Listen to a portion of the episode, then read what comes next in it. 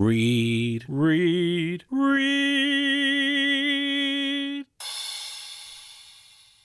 Hey everyone, this is Brian Lopez, and welcome to the very first episode of Spill the Page. I am super excited. Actually, you don't know how excited I am just to bring you this. Uh, You know, I've been wanting to do this for the longest. And I guess because I've hesitated all this time, I said, you know what? I think now's the time. So, again, I'm very super excited to bring this to you. Let's dive right into our first book. The first book is called Kiss and Tell by Luke Murphy, who hails all the way from Canada.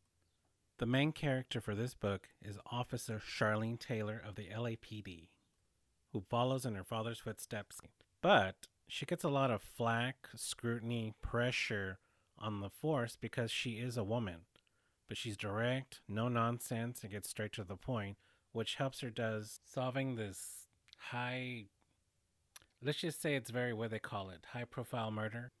Discovering clues on who murdered her father. And on top of that she's got to deal with a stalker in her hands.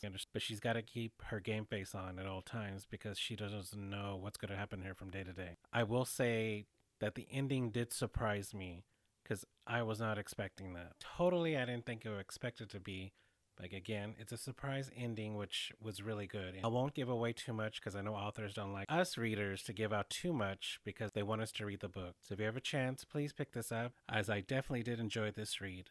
Again, the book is called Kiss and Tell. I'll be looking forward to reading the next book with Charlene Taylor called Rockabye Baby. I can't wait to see what Charlene gets herself into this time.